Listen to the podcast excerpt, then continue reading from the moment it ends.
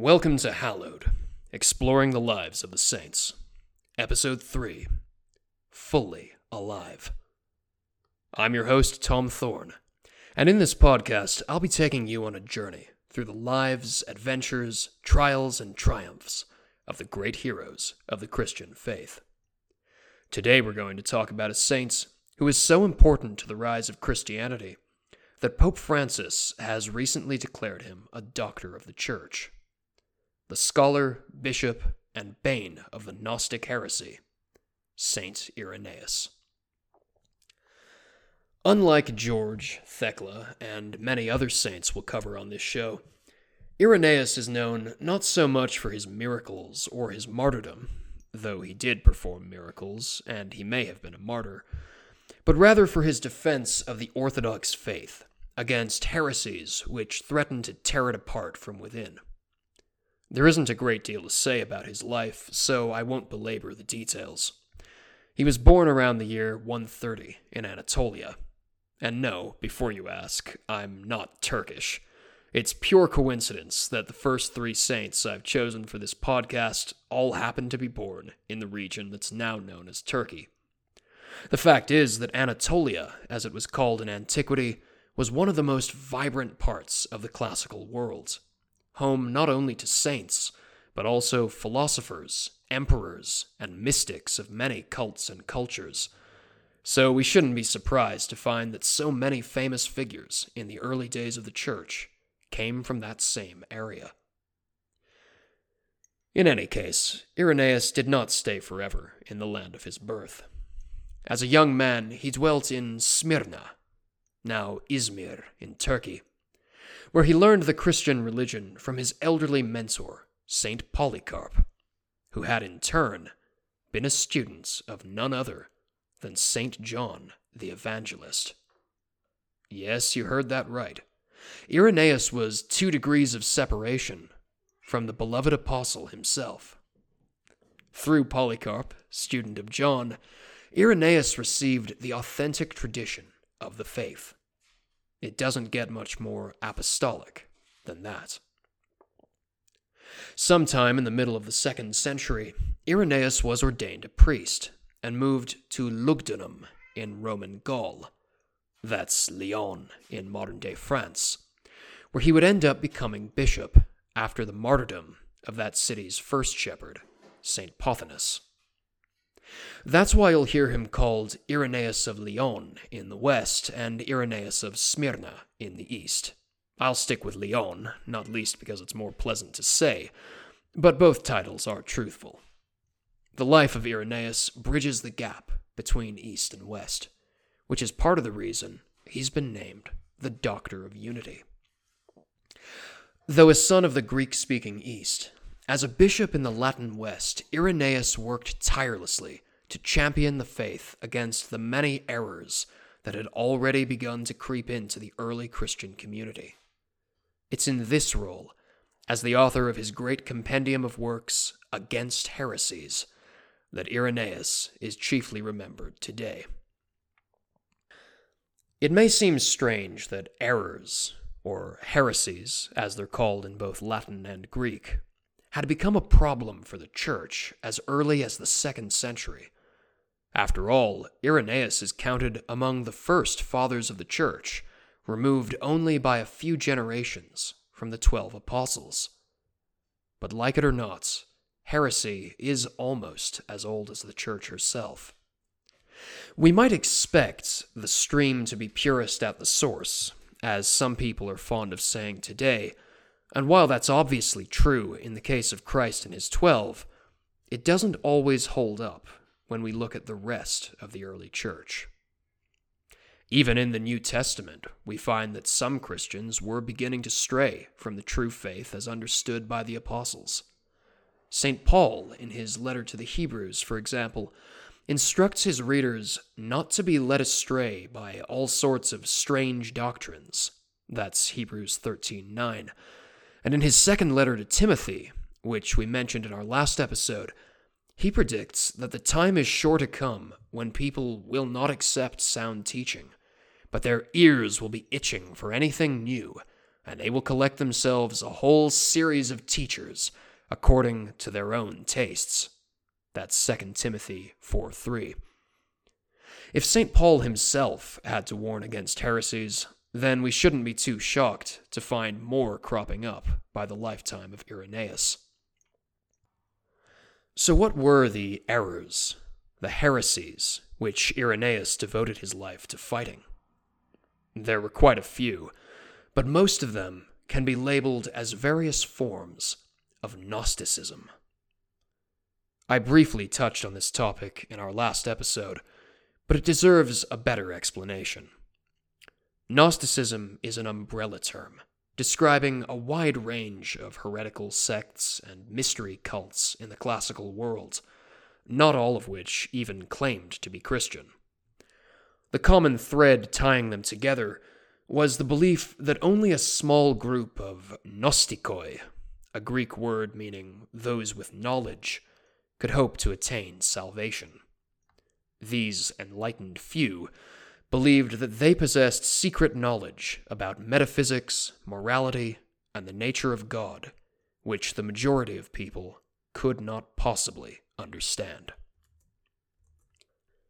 Usually, this hidden lore amounted to a rejection of matter as an illusion, and an elevation of spirits as the only true reality. The entire physical world, including the human body, was dismissed as the work of a demonic creator god known as the Demiurge or Craftsman. The goal of life, for the Gnostics, was apparently to escape from the prison of the body. If this last part sounds a bit like Buddhism, then you may be onto something. While the origins of Gnosticism are far from clear, it may have been influenced by Oriental religions through contacts along the Silk Road. It's also linked with Platonic philosophy closer to home, as fans of ancient Greece may have noticed. Indeed, the concept of a demiurge, a creator separate from and inferior to the source of being known as God, comes directly from the works of Plato, though Plato himself did not consider the craftsman to be evil even if he strongly favored the spiritual over the physical. Within Gnosticism, there existed many secret societies claiming access to esoteric knowledge. Some of these sects, like that of the Anatolian heretic Marcion of Sinope, identified the demiurge who had crafted the wicked material world with the God of Israel, whom the Marcionites believed was a separate being from the God revealed in Jesus Christ. The Jews, according to Marcion and his followers, had worshipped a false deity, a demon responsible for all the evil and suffering in the fallen physical world. The true God, Christ's heavenly Father, was thought to be so remote, so distant, that he had taken no part in the creation of our world. Needless to say, this heresy could not be further from the orthodox understanding of God as our loving Father and Creator. Though we can still hear echoes of Marcionism whenever someone today treats the Old Testament God and the New Testament God as if they were different beings. Other movements, like that of the Egyptian teacher Valentinus of Alexandria, developed the Gnostic cosmology more fully. The Valentinian form of Christianity was complex and sophisticated, drawing upon many concepts from Platonic philosophy. While I don't have time to walk you through the whole labyrinth of Valentinianism, I'll give you a short summary. The true god, named Vithos, meaning depth, brought into being 30 angelic spirits known as aeons, meaning something like forces of life. One of these aeons, named Sophia, meaning wisdom, apparently made a mistake and created the material world, including the human body, by accident. According to Valentinus, Jesus Christ came into this fallen physical world not to redeem humanity from sin, but to teach us how to transcend our flesh and become beings of pure spirits. Like the Marcionite rejection of the God of Israel, the Valentinian approach to human nature denies the profound meaning of the Incarnation that God Himself, creator of the universe, wanted to become one of us in both body and soul. Finally, a third variety of Gnosticism is worth mentioning because St. Irenaeus himself had to deal with its adherents when he was bishop. The bizarre sect led by the magician, Marcus of Lyon. The Marcosians, as the followers of Marcus were known, often seem to have been wealthy women drawn in by the charisma and the supposed supernatural abilities of this enigmatic sorcerer.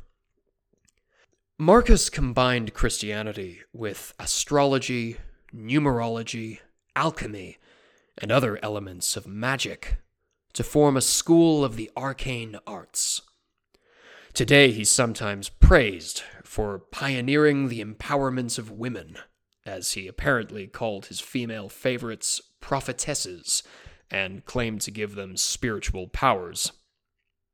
But according to Irenaeus, who, bear in mind, knew the mage and his followers personally, Marcus sounds a lot more like a 1970s cult leader than a friend of women's emancipation. From Irenaeus, we learn that Marcus exploited his prophetesses for money and sex.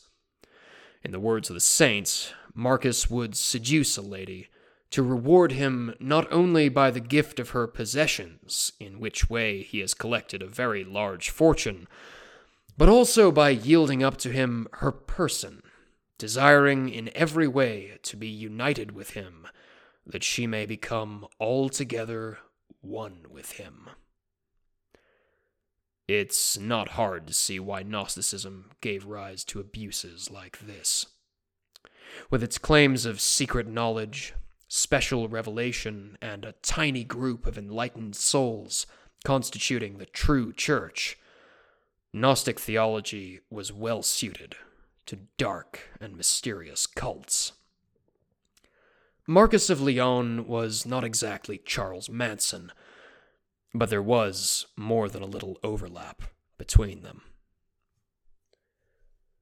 Such were the kinds of sects that Irenaeus had to battle as bishop and he did so with none of the violence authoritarian measures available to an inquisitor of later centuries. His war against the Gnostics was truly a war of words, but it was no less dramatic for that, and no less important to the future of the Church. Christianity in the second century was still an underground faith, persecuted by the Roman Empire and lacking any institutional support beyond its own primitive hierarchy. The form of Christianity we now know as Catholic and Orthodox, affirming the incarnation of Jesus Christ as true God and true man for the redemption of body and soul, was only one out of many competing approaches, all claiming to represent the true faith. It was not at all obvious to those living at the time that the truth handed down by the apostles would prevail. But the Holy Spirit did not abandon the church, and through the work of Irenaeus, the reality of Christ's incarnation, in all its boundless glory, was upheld for the world to see. In his book Against Heresies, Irenaeus offers the truth, goodness, and beauty of the Catholic faith as a beacon against the darkness of the Gnostic worldview. Where the Gnostics called the body a prison and the material world an illusion, Irenaeus defended the dignity of the flesh as well as the spirit, explaining that both are equal parts of the complete human person. In his own words, the body is the handiwork of God. It follows that flesh which has been molded is not a perfect man in itself, but the body of a man, and part of a man, while neither is the soul itself considered a part by itself, the man, but it is the soul of a man, and a parts of the man. The commingling and union of all these constitutes the perfect man. In layman's terms, Irenaeus is saying that a human being is a compound of both body and soul. We are not, as the Gnostics taught, souls trapped in earthly bodies. Our bodies, as well as our souls, are made in the image of God. Both are redeemed by Christ Jesus. Appropriately for a saint committed to the full truth of the Incarnation, Irenaeus had a great love of Our Lady, the Mother of God. It was in her most holy womb that the Word became flesh, and it was in her humble submission to God's will that the sin of our first parents was undone. Speaking of Mary as the new Eve, who righted the wrong of the old Eve by giving herself fully to God, Irenaeus writes, as Eve was seduced, and so fled from God after disobeying his word, Mary, in her turn, was given the good news by the word of an angel, and bore God in obedience to his word. As Eve was seduced into disobedience to God, so Mary was persuaded into obedience to God. Thus the Virgin Mary became the advocate of the Virgin Eve. Our Lady, as known to Irenaeus, cooperated with God in his plan for the redemption of our bodies and souls. When we understand her essential role in that story, we understand why she is afforded such honor in the Catholic and Orthodox faith that teaches the salvation of both spirit and flesh. Along with devotion to our Blessed Mother, Irenaeus offers a clear means of distinguishing true doctrines from heresies. He's well aware that the difference is not always obvious, and he doesn't expect us to take him merely at his word. Error, in the famous words of the saints, is never set forth in its naked deformity, lest, being thus exposed, it should at once be detected but it is craftily decked out in an attractive dress, so as by its outward form to make it appear to the inexperienced more true than the truth itself. Heresy can look appealing. It can sound reasonable. It can present itself as truth to those who don't know better. Think how many people today deny the more difficult parts of Christian doctrine sin, judgments, the possibility of damnation on the grounds that these hard teachings don't seem very Christian on the surface. I've heard it said that every heresy starts with a grain of the truth, but takes it out of context and ignores the rest of the truth. St. Irenaeus saw how the Gnostics did just that. They took plausible ideas, like the need to purify the body in a fallen world, and spun them out of proportion into beliefs that were plainly false, like the body itself being evil. To determine the true faith from heresy, Irenaeus points us to the teachings of one church in particular, the See of Rome. Without wanting to stray into modern debates about the papacy, I'll note that Irenaeus is one of the earliest witnesses beyond the New Testament to present the Roman Church as the surest safeguard of orthodoxy. Against the Gnostics, with their secret societies for the enlightened few, Irenaeus directs the faithful to observe that tradition derived from the apostles of the very great, the very ancient, and universally known church, founded and organized at Rome by the two most glorious apostles, Peter and Paul. as also the faith preached to men which comes down to our time by means of the successions of the bishops. For it is a matter of necessity that every church should agree with this church, on account of its preeminent authority, that is, the faithful everywhere, inasmuch as the apostolical tradition has been preserved continuously by those who exist everywhere. Irenaeus goes on to make it clear that he's talking about the bishops of Rome, providing one of the first lists of the early popes which has survived to the present day. Following Peter, he names Linus, Anacletus, Clemens, Evaristus, Alexander, Sixtus, Telesphorus, Hyginus, Pius, Anicetus, Soter, and Eleutherius, who was pope at the time when Irenaeus was writing, in the late second century. In this order, says Irenaeus, and by this succession, the ecclesiastical tradition from the apostles and the preaching of the truth have come down to us. And this is most abundant proof that there is one and the same vivifying faith, which has been preserved in the church from the apostles until now, and handed down in truth. Irenaeus is not a flashy saint. Compared to the great miracle workers, mystics, and militant soldiers of Christ, his life as an intellectual bishop looks relatively tame. But his victories for the faith are no less important for having been won by the pen rather than the sword. Without the work of Irenaeus, Gnosticism could easily have taken deeper and more widespread roots in the early church, infesting the faithful with its dark and disturbing heresy. The union of body and soul as equal parts of the human person is an essential tenet of Christianity.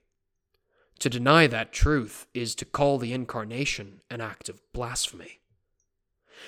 If today we're inclined to raise an eyebrow at the extreme asceticism of some of the church fathers, then we should remember that we're only able to affirm the beauty of the human body because the early church defeated Gnosticism. We can all thank God for that.